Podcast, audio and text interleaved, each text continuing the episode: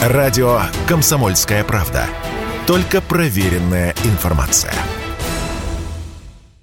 Россия и Беларусь. Время и лица. Здрасте, здесь Бунин. И сегодня про космос и про людей, которые его приближали и приближают. 28 апреля 2016 на Дальнем Востоке с космодрома «Восточный» состоялся первый успешный ракетный пуск.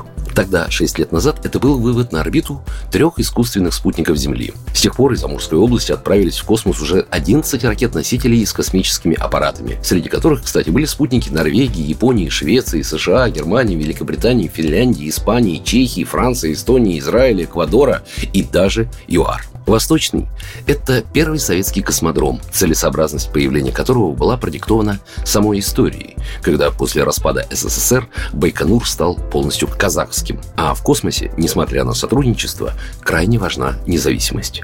Что, собственно, и подтвердили президенты России и Беларуси, когда в День космонавтики вместе посетили Восточный. Наши страны в сфере космического сотрудничества давно ведут работу над созданием российско-белорусского космического аппарата дистанционного зондирования Земли сверхвысокого разрешения управления и российско-белорусской космической системы на его основе. Развивается проект по подготовке к космическому полету белорусских граждан, в том числе для совместной работы на МКС. Идет отбор кандидатов для подготовки и формирования предложений в научную программу полета. Кстати, в свое время к полету самого первого человека в космос Юрия Гагарина очень большая роль выпала на известного белорусского инженера и создателя авиационных и ракетных двигателей Семена Ариевича Косберга. Он родился в Слуцке в многодетной семье простого простого кузнеца.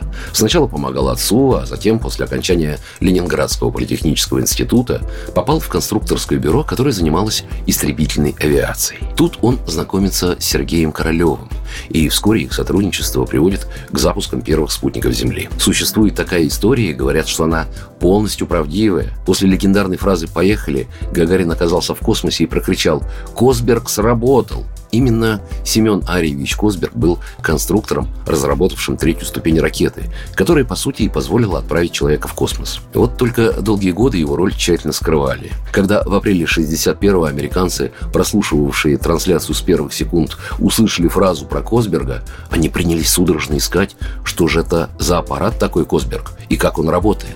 Звание Героя социалистического труда Семен Арьевич получал вместе с Королевым. Потом были новые разработки и еще более мощные двигатели, создаваемые его конструкторским бюро. Но, к сожалению, в 65-м после тяжелой автомобильной аварии он умер. Вышедшим после смерти некрологии выдающегося белорусского инженера и ученого представили как конструктора авиадвигателей. Время было такое, секретное и полное успехов. Программа произведена по заказу телерадиовещательной организации Союзного государства. Россия и Беларусь. Время и лица.